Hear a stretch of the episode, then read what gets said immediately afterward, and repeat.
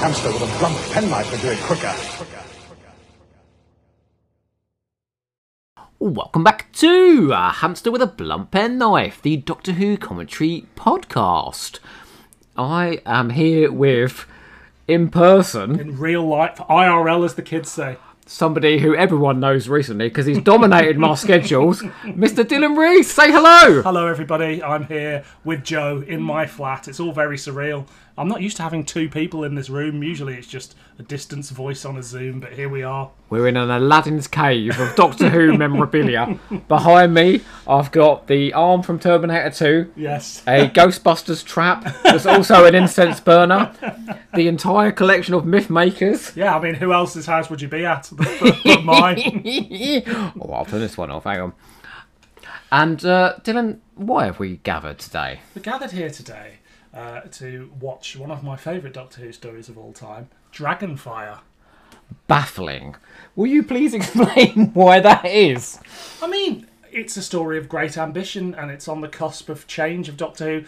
I mean, the lazy sentiment is that Doctor Who gets good after this, but at, or at the end of this, but actually, it got good right from about, well, right from Time in the Rani, really, in terms of the McCoy era, and it does some interesting stuff, but this is it really starting to find its feet, and it's visually interesting, ambitious. Some might say too ambitious, but it's still the show firing on all cylinders, trying really hard.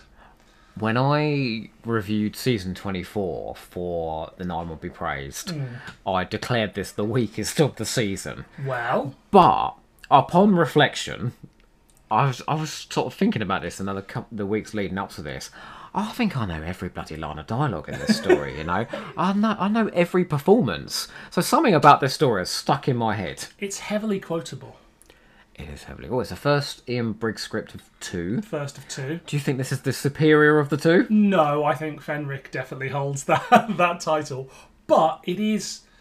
It, there's just it's bubbling with exciting ideas and interesting concepts that may not all quite work, but it's a lot of fun. You've always found the idea of going to a freezer center in space exciting. Then Yes, exactly. Well, I can't help but just roam around Iceland every now and then, with going good night, Teddy. skipping around dressed as a little girl. And uh, but I live in East London, so uh, that sort of thing is fine. Obviously, we're seeing in Ace, we're seeing out Mel. Mm. Yeah, We've got the return appearance of Glitz. yeah. And I think some people would say this is where McCoy really sort of beds in. Yeah, he finds his feet. I think he's got the performance. Like he's trying different things in the first three stories of the season, but here he is really he's really found his feet. I think, and that that Doctor that you get in Survival or the Curse of Fenric or Remembrance is very much present here. There's some dark moments in this story, isn't it? There's- I've been quoting to you for the last week the sequence he has with Belage. I'll try not to do it during the recording. You've, Mm. Oh, heard, no, you've please. heard it enough. I mean, everything that comes out of Patricia Queen's mouth is instantly memorable. She's a fucking legend. That's I think why. she's pissed, you know, while Oh, she's yeah. recording this. I think. I mean, have you seen that interview with her? It's amazing. you know, at one point she goes, I'm not going to tell you how old I am. Look on the interweb. That's what it's there for. What's her name now? Dame? Oh my god. She's, she's got a.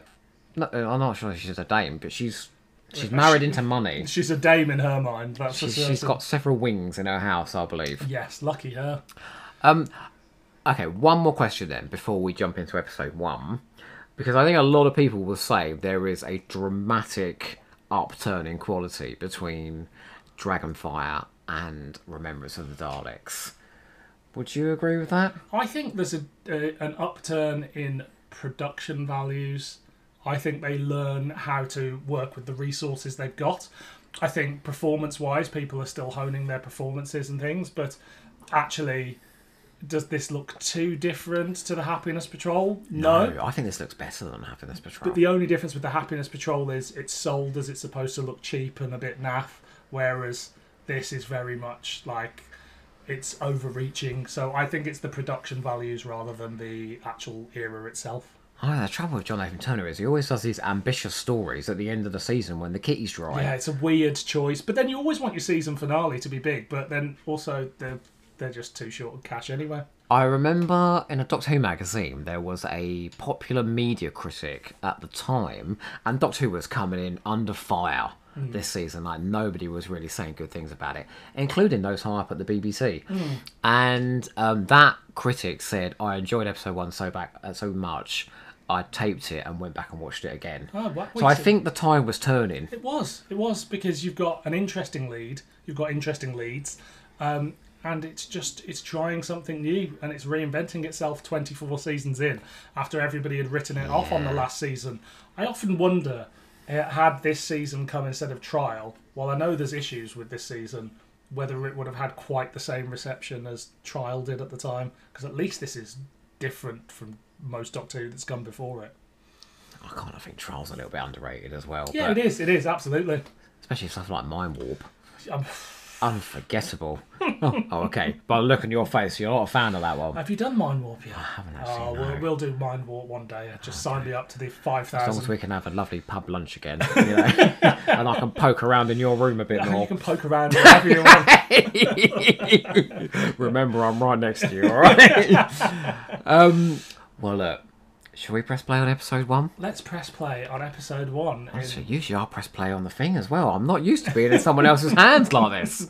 in, in five, four, three, two, one, go. Off we go. Joe, do you think I'm a contrary bugger if I say season 24 is my favourite Sylvester McCoy season? I think it is quite contrary, but it depends the sort of Doctor Who you like. I like it a bit camp, Well, then you are in for a treat, my friend. but I also like it a bit dark. And actually, underneath all the light entertainment, there's Yeah. some dark ideas going Yeah, on. there are absolutely. I mean, this is about someone who's been in prison for life, away from, you know, his his lover was murdered. He's a terrorist. He may be in a freezer center, but uh, you know, If only he'd got the latest edition of the Ordnance Survey of the Universe, he would have known that his planet was destroyed. yes, he didn't think that after ten five thousand years, is it? There are a few moments like that in this story where I'm like, um, maybe this just needed one more turn, you know, one Yeah. more pass. Look how big this set is. It's not they're using a whole studio there, aren't they? Bloody huge. But I think this is indicative of the problems because you're right, it's vast and there's loads of dry ice, so it looks cold. But then at the back, there's some weird sort of fairy curtains draped there, trying to suggest that it's ice. Yeah, yeah. I mean, the, the biggest problem they have in this is the ice and the snow.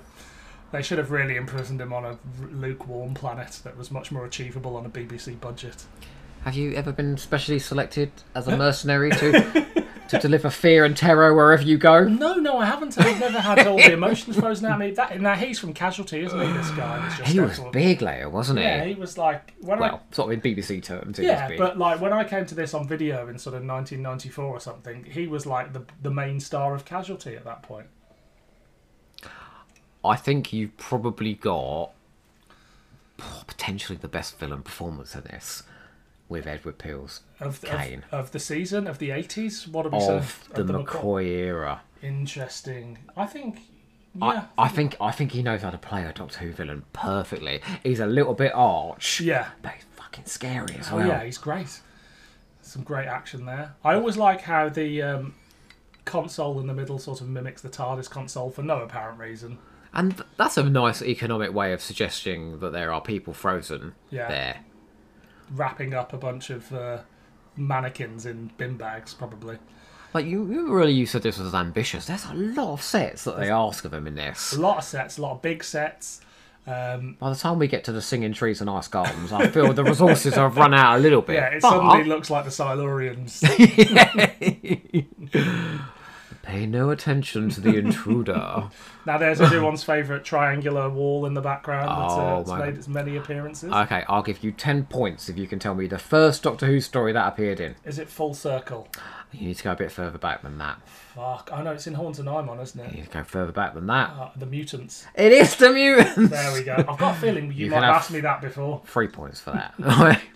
I always feel it's a bit of a treat when we see McCoy in the TARDIS because you, you get less and less McCoy in the TARDIS after sort of Greatest Show, I think it is. You don't really see it apart from that backdrop in Battlefield. oh, that curtain they've Oh, got. the, yeah, the God curtain of bless them. Rassilon. Oh, look at this. They're trying to do a sort of Star Wars here. They've got Yeah. all these. I mean, what's that freaky looking fella there with the. red beak. I think that might be an old Silurian mask, you know. Well, do you know? I- I actually know it was um, Sue Moore, is it, or someone like that? There was a duo uh, who used to make these masks, and they were Doctor Who fans, and they were working on things like Terrorhawks and stuff like that. But they, yeah. Uh, but they would just come to John Nathan Turner with all these masks they've made for things like this, and they, he'd go, "Have they been in anything?" And they were like, "No," and he would just use them. He'd give them a few quid, and it's just you know this is Doctor Who does the cantina, obviously because it's Doctor Who, it's like a camp cafe, but on sixpence. But I do. If you look around, you can see costumes from other Doctor Mm. Who stories. I believe there's uh, one of the Meglos. Um, oh, what were they called? No, is it Leisure Hive or is it Megaloth? Oh no, there's definitely there's definitely a leisure hive there, but I think that costume there, the sort of Viking one, Yeah. might, oh yes. might be from Meglos. yeah, but of, co- of course you know it's a uniform.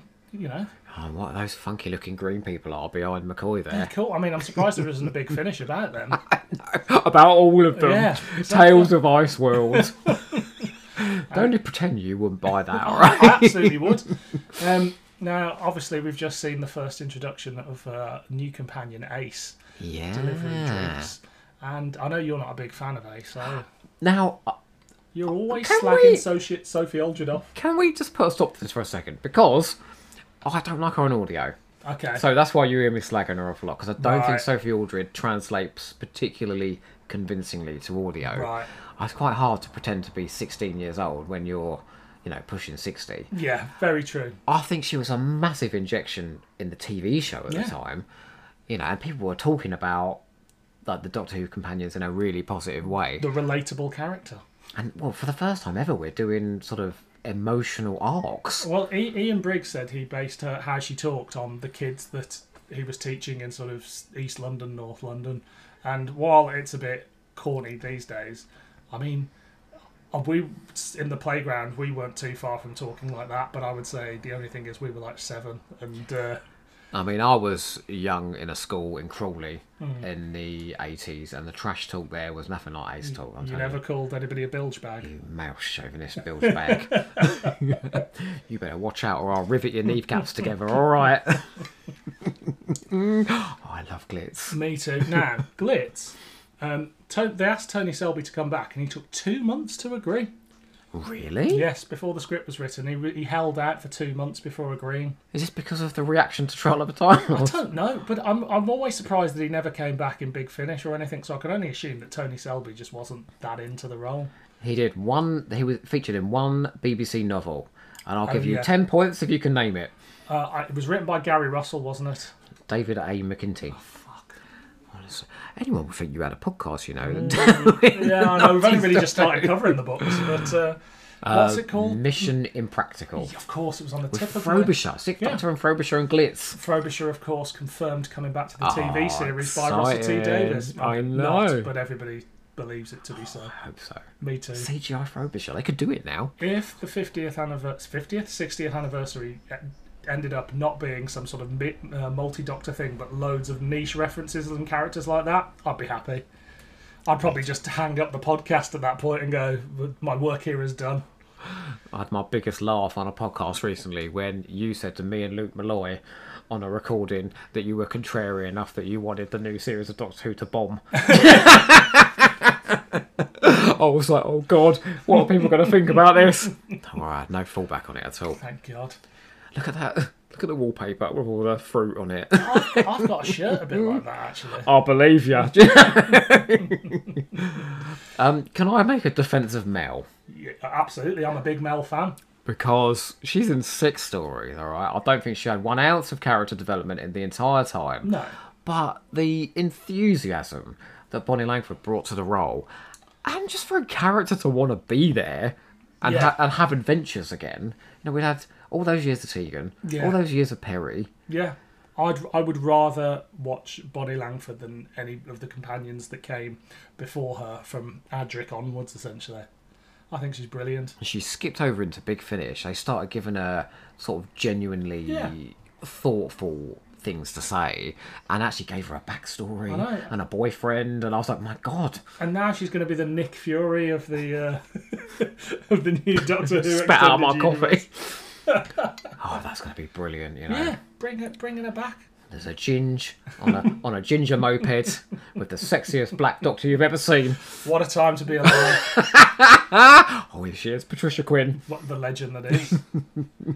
that again. Now we just missed like a little push into that this set, but this is a different room and it's a big set again. Like I don't know where they're filming this, but it feel, feels like they got the biggest studio. There's a couple of glass shots in this as well. I think in the bit- the final showdown in episode three, the camera's right back in the set, and they've given it scale by sort of showing you the ceiling and stuff Yeah. like that. So they are really thinking. Oh, I think Chris Clough is a little underrated. Yeah, I you think know. he got a bit slagged off back in the day, but actually, I think he, you know, he did this and Delta back to back, and that's how they did the blocks. And I, I think all his episodes are really well put together. He does bit, does bits of trial, doesn't he? Um, he does Terra the Fur voice. Great fun. yeah, it's like he's got he again. He goes for the ambitious, and it's it's not. He doesn't get given like the darker scripts or things like that, but he gets given the fun scripts, and he goes big with them, and comes with lots of fun ideas. And Did you ever listen to the Terra the Fur Mm. voice commentary? oh yeah, I think I did. Yeah, Wait, I'm going to say it again. I'm so sorry. When he goes, you know, I got into a lot of trouble because they told me that the Vervoids were vaguely sexual, and then Jane Baker pipes up with vaguely sexual. What do you mean? And Pip Baker goes, change the fucking subject quick. it's one of the best commentaries ever. Oh dear. Mind you, actually, I don't know if you've listened to any of the McCoy commentaries. Yeah. They're not quite. There's there's a lack of zip about them. Yeah, you, you get some interesting stuff if they've got the right moderator, but Do you know what the big problem is? Uh, McCoy says it on the Behind the Sofas. He hates watching himself back. yeah, I wonder if that's a common problem with actors. Not Colin Baker, obviously. yeah, no, I mean he's just happy for the work, happy that he was once working and is now being paid to watch his old work. So, did you... Oh, I've forgotten how old you are. Did you watch this on transmission? No, I was I got into it with Battlefield Episode One, Oh, you told me this so the I other day, could didn't I you? could have watched it on transmission. I would have been about five years old. But, Mm. I mean, I watched it again and again on video release. I think it came out in '93, and I probably got it in '94, and it was one of my most watched videos because. Um, it's fucking great. Now, have we missed the scene where she pours the milkshake over the? Oh, the that's one's head? long past, I Oh, think. is it? Because do you know? Oh, no, no, they, that's when they get kicked out of the cafe, Ah, yeah, isn't yeah, it? they're still in there. So I'll, I'll save my little bit of trivia there. Oh, oh, look at that helmet on that man behind them. You said that before. and what the hell is that? I know this is not great podcasting, me pointing at a screen saying, what the... Look there, look at the glass shot Oh, yeah. of the ice. That looks incredible. Look at the Yeah. the figures at the It's top. incredible.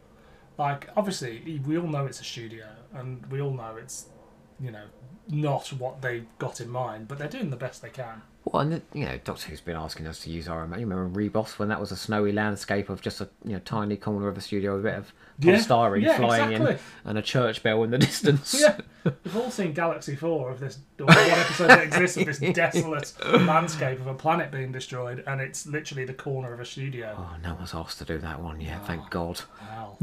Joe. I'm wondering, you know, if the uh, the people that provide the dry ice machine to the BBC were like, "We're in quids in this week, folks," because you look every shot there's some being yeah. pumped in. Well, it's. It, it, says cold, doesn't it? It Does suggest it is cold. dry ice. Yeah, and that's look, that's a, a split level set as well, isn't it? You got the Yeah, it's and it's always exciting when they do that in classic Doctor Who because quite. Oh, No, sorry. This he's so scary here. As long as you bear my mark. No, it's it's over the top, but in a very menacing way. Many men have said that to me, you know. as long as you bear my mark, I own you. All We right. should get tattoos that are like Kane's mark on our hands, really, shouldn't we? That's actually it's not. A, it's not a bad design, is it? Oh, here we go. Come on. Now, What's your story? so that lady there who is in a minute going to get a milkshake poured over her. Where have you seen her in Doctor Who before? Oh Christ. Shirley something, isn't I it? don't. I can't remember her name. Um. No, I can't think. She's one of the campers in the beginning of Stones of Blood. Oh, of course she is. She gets murdered while she's trying to have a shag. That, yeah, yeah, it's that old horror movie trope, isn't it? Once they've and he comes out doing his zipper up, Yeah. so we know he's in trouble. Yeah. he's once just once had it you've off. pitched up your tent. Now, I obviously, thought we could have had a long shot then of that ice cream going all over They her. only had one tape because the costume that the woman's wearing couldn't. Well, there wasn't a duplicate, so Oh, she had to okay. get it in one, and she slightly botches it. There's that very strange moment in part three. You know, once the Just in part three. when the when the entire massacre has taken place, and that woman comes back and goes, "Oh, there you are! Come on, let's go!" and everyone else has been killed. I I like to think there's a deleted scene where she was just like in a bar somewhere and hadn't realised what was going on. Oh, Here he is off for a nap. yeah. In fact, this can't have been comfortable because that thing goes in over his head, and then look, what's the, oh later on you see the dry ice filling up in there. Now, Very relatable. This bedroom. yeah, I mean, it, it was in the script. It was written as a student's bedroom, and I think they've they've smashed it per like they've smashed the design there.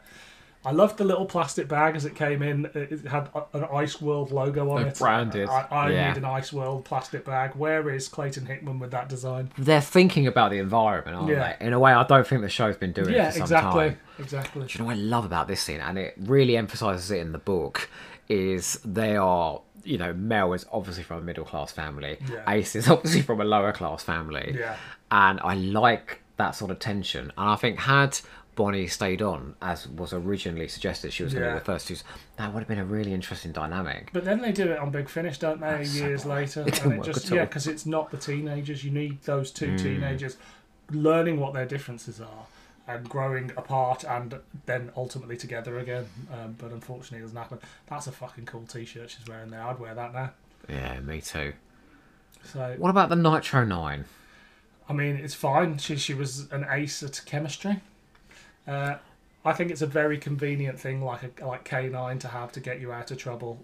And you know, it's made an appearance in the last televised episode of Doctor Who. I did very much like that scene, you know, where she goes, "Oh, it's all right for me to use it when you want me to." Yeah. Finally, she said that. Yeah, which was was very refreshing. and then Sylvester shows up, and I had a cry. He was great, wasn't he? I That was really went, amazing. "What- the, the, the joy is to watch them fly. Yes, you're an ace. By that point, I was sobbing into my pillow, like the, the, the cushion. Oh, I even had a bit of a moment between Davison and Fielding, you know. I know, which is And I weird. don't give a shit about that pair. so, so apologise to your brother there. Now, if I was to own an original Doctor Who prop, I think it would prob- probably be one of the cans of Nitro Nine. oh, I can make you one of those. Don't worry. It's not the same if you make it. When I was a kid, okay, her going around with bombs and a baseball bat was the coolest thing I could possibly imagine. Yeah, but it's also quite imitatable for kids in terms of playing Doctor Who. All of a sudden, the companion's got a gimmick, and we can all get a rounders bat or a baseball bat and a can of deodorant, and all of a sudden, we can all be ace. To this day, you know, I, I still want to get a baseball bat and take it to the BWS department of my shop and smash every single bottle. Funny. Patricia Quinn's Belage is a very interesting character. Yeah. She's somebody that Ace could potentially be Yeah. if she takes Kane's offer. Yeah, she's supposed to be ace, but sort of 15 years later. Th- these corridors, again, they're really cool. I mean, again, we know they're a set. What they're trying to do, as they've said many times before, they're trying to do aliens here, but it's on a Doctor Who budget, so it doesn't quite work. But God love them for trying. I really know at the end of the episode where he goes on that ice ravine Yeah. and there's that sort of long shot there. I think that looks really impressive. Well, it's a very famous cliffhanger, isn't Well, it? it's a terrible. we, we, we can discuss that a little bit more when we get to it. Oh, But, so I love jumping ahead, don't I? well, it's, no, it's fine. Um, Gordon Bennett. I'll still say that to this day. do you think you got it from Ace? I definitely got it from Ace. Yeah. I would love. I mean, I'm sure they're on the DVD, on the Blu-ray, but I'd love to see the studio floor plans for this. Yeah. Well, how they squeezed it all in. Yeah, it's remarkable. I love all these little explosions. That's very funny. Look, that's supposed to be ice, but it's all black. It's They black love- ice, black ice. They love blowing up things in the studio Yeah. in the eighties, don't they? Now, this statue as well. I'm, I know it's not quite finished yet, but it does look like a Playmobil model, doesn't it? if I'd commissioned someone to make an ice statue of my great lost love, I'd be a bit gutted that that's what I got. Dylan, I could almost believe Exana lives again. All right. She was an ugly woman. Actually, you see her later, don't you? She ain't that pretty. she, she, she suffered severe burns, I think. That's the only thing I can assume. But I do like the idea of him pining over his lost love. Yeah. you know Yeah. stuck stuck here on the what is it the the dark icy cold side of this planet Yeah, oh no look at this that looks like a panto set it does. Uh, I mean, it does look like a Panto set, or it looks like a Pertwee set. This I think there's even tinsel. Yeah. If you have a good look. there is, and like, there's no excuse for the tinsel. The it's fine just with the blue screen and that, but it's just it's a shame. But Keep your eyes peeled for singing trees, ice gardens, Dylan. you notice McCoy's the only person that's sliding I about. know it's it's terribly it's a good idea, but it's terribly misjudged. You even all need to be, do- and that's that's down to Chris Clough. I- He should have said either Yeah. all do it or McCoy stop, but you just don't have the time. Going back to Clough quickly, I think the stories he directed in his first two years, Mm. so Terror of the Voice, Ultimate Foe, Dealt in the Bannerman, and Dragonfire, I think his heart's really in it. Yeah. I think Come Silver Nemesis, he's kind of done. Yeah, And there's a bit of lazy direction in there. he's a very successful producer now, isn't He he? went on to do skins, He went on didn't to he? do skins and he's done loads of stuff. He's like, uh, I'm sure he's near retirement age now, but it's even so, he's had a very impressive career. It's hilarious. Colin Baker's sucking up to him terribly in Terror of the Voice, going, come on, you want to give me a bit of work, don't you? oh, dear. Uh, this is the first bit, proper bit of Slippy McCoy, isn't it? And this is just the same set from before redressed, I think. Well, the trouble is, it makes the Doctor seem a bit bumbling Yeah. compared to everybody else. Whereas, you know, it's ice. You should be slipping about. Yeah. I can barely get through the freezer at work without falling over, you know? But, you know, I'll. I'll yeah, I mean, it's not fantastic, is it? Can I ask you a question about the artifice of Doctor Who? Yes. Well, d oh, hang on. No, I will come back to that question. Okay. Because I, I think this is a beautifully acted scene where we are, s- and really well scored as well. There's a Yeah. piano score in this that sort of rises up as she's going for the coin. Yeah. It's it's an amazing score, actually, for this. Who did the score?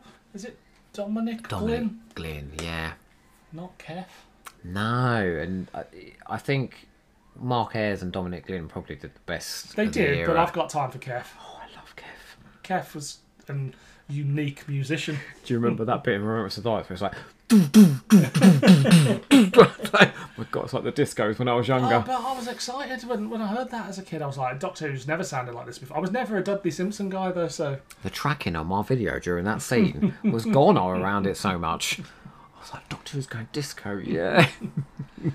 she's got a fantastic jawline, hasn't she? At, th- at this age, And I think she's just got that look of innocence Yeah. about her and naivety that is perfect in this scene. yeah, where what's the backstory again? A time storm. w- uh, whipped up in a bedroom and brought her here. Uh, ended up working as a waitress again. Have you ever had a time storm whip up in your bedroom? No, but then I've not been cursed by Fenric.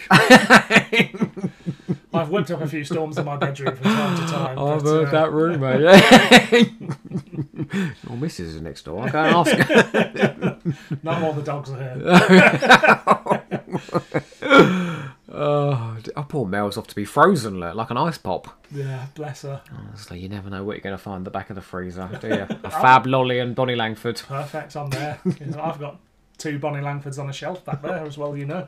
How great is that line? Do you fancy arguing with a can of deodorant that re- registers nine on the Richter scale? look at that. Now, do you, do you know in the script this was like slanted, and the doctor can see that because there is clearly a path there below. Not there, but when you see the very wide shot, you'll see there is a path.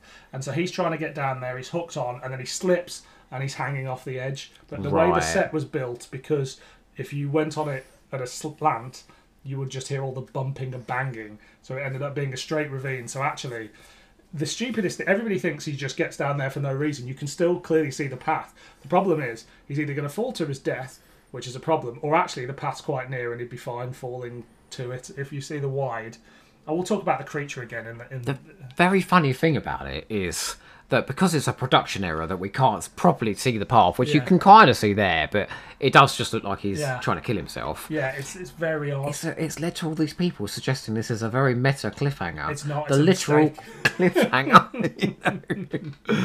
you know. and uh, remember everything I said about him being dark in this story. Well, look at his facial expressions right now. but it's brilliant it, it's it's a very doctorish response to the situation oh dear. no but you see look there ah there is the path. yes. so that's Oh, what he's trying to get What to the hell have we been complaining about all these years? but then actually if you look at that path that path's only really become clear on the blu-rays Okay. Um, we sure that's not been matted in? by I'm CGI sure, I'm sure effects? it is there. It is there. This Ah, is okay. not a, a fiddled with version. If anybody who still has the VHS would care to watch and get in touch when this episode's released. One day I'm going to convert all my Doctor Who VHSs so I can and then get rid of the tapes. Is it true that all of the names of the characters in this are taken from like film Yes. critics Yes, and yes, it is. stars and Yeah. okay do you know any of the history of any of them i don't know any I, of them d- I don't, but I think that's just Ian Briggs being terribly funny and entertaining uh, because he's fresh out of university studying film and what have you. what um andrew cartmel did which i thought was pretty incredible was one he didn't give himself a writing assignment instead he just encouraged all of this young Yeah. fresh exciting new talent And it's a shame because all. Uh, Ian Briggs only has four credits, two Doctor Who's, one episode of Casualty, one episode of The Bill, and he's a teacher now. is that it Um, yeah, um, and it's a shame because I do think, while this isn't perfect, Curse of Fe- of Fenric's a fucking masterpiece. I don't care what anybody says, and it, it, I just feel like because it was the tail end of the '80s, television was changing. He was seen as being able to write for a form of television that wasn't really relevant. This show was sort of cursed, and it's like he really should have had a, a stronger career. And you know, Bugs, Crime Traveller, they could have all done with an Ian Briggs, right? Yeah, yeah, yeah. Well, any of the writers that, but I think all the rest of them. Ronald Munro obviously went on to have a Yeah. pretty incredible theatre career. Uh, Mark Platt churned out many a big finish and novel Still, still in got his a, time, still got a day job, I think. Huh? and I think he actually transferred to big finish quite successfully as well. Yeah. Um, ben Aronovich worked in Waterstones for twenty odd years, and, But then, he's done the Rivers of London and now series he's now, a isn't he? hugely successful author, which is a- amazing. But it, it was literally like Doctor Who, couple of bits of TV, nothing for twenty odd years, and now he's a hugely successful author. Did you did you ever read his, his novel, The Also People? Do you know I've never read it. It's one of the best Doctor Who books you'll ever read. I do. ne- I do need to read it. Um, If I have read it, I've forgotten it. As you know, I I have a habit of doing that. I feel like with every single one of these things we talk about, a new episode of Too Hot for TV pops into existence. Uh, really, someone's got to pay me to do Too Hot for TV full time so I can quit. my day job. No, you've got a great day job. You don't want to do that. Well, look, bef- um, as we out episode one, I've got a big question for you. Hit me. And what I'm a- about to ask you is quite appalling, actually, because if this did happen, your podcast would not exist. I cannot allow that to happen. Okay. how would you because obviously this is what 87 the show's cancelled in 89 you say television's changing and i think you're right i think sort of somewhere early to mid 90s Hmm. that filmic look hit television didn't it especially Yeah. science fiction the x-files buffy things like that suddenly it was all looking very stylish what what do you imagine doctor who would have looked like in the 90s Uh, I think it would have had to change. Uh, Doctor Who here is shot like throughout the 90s, the only things that are shot like Doctor Who are uh, sitcoms and soap operas with soap operas with standing sets, this multicam thing. So it would have looked, it would have been, I think it still would have been videotape. I don't think they would have gone to film. really Yeah, I think it would have looked, it, which assuming it's a British production. Um, yeah and it would have been single camera. It would have been your crime travelers. You, but Red Dwarf, look at Red Dwarf in the nineties. Look at those, you know. the model shots are I mean, incredible it's the same people that was doing this, and you know the model shots in the McCoy era are largely are largely good. There's a few hit and misses, but it, yeah, it would have looked like Red Dwarf, I think. The thing I noticed going back and watching Bugs recently, and that's I think that's ninety three, Hmm. something like that. So it's early nineties, and that's all done on videotape. Yeah. It looks very. They've mastered it though. It Okay. looks very stylish, and you know the technology dates. It's all about technology bugs, Hmm. Yeah. and unfortunately, nothing dates like computers. So they've got this massive bulky text on every screen. Yeah. But if Doctor Who had looked anything like that, it would have been incredible. Well, I think I think it probably would have. Um, uh, uh, I suppose it's pertinent to say with uh, Red Dwarf. I mean the location stuff, right? Because the studio stuff in Red Dwarf is still multicam because it's still at its heart a sitcom.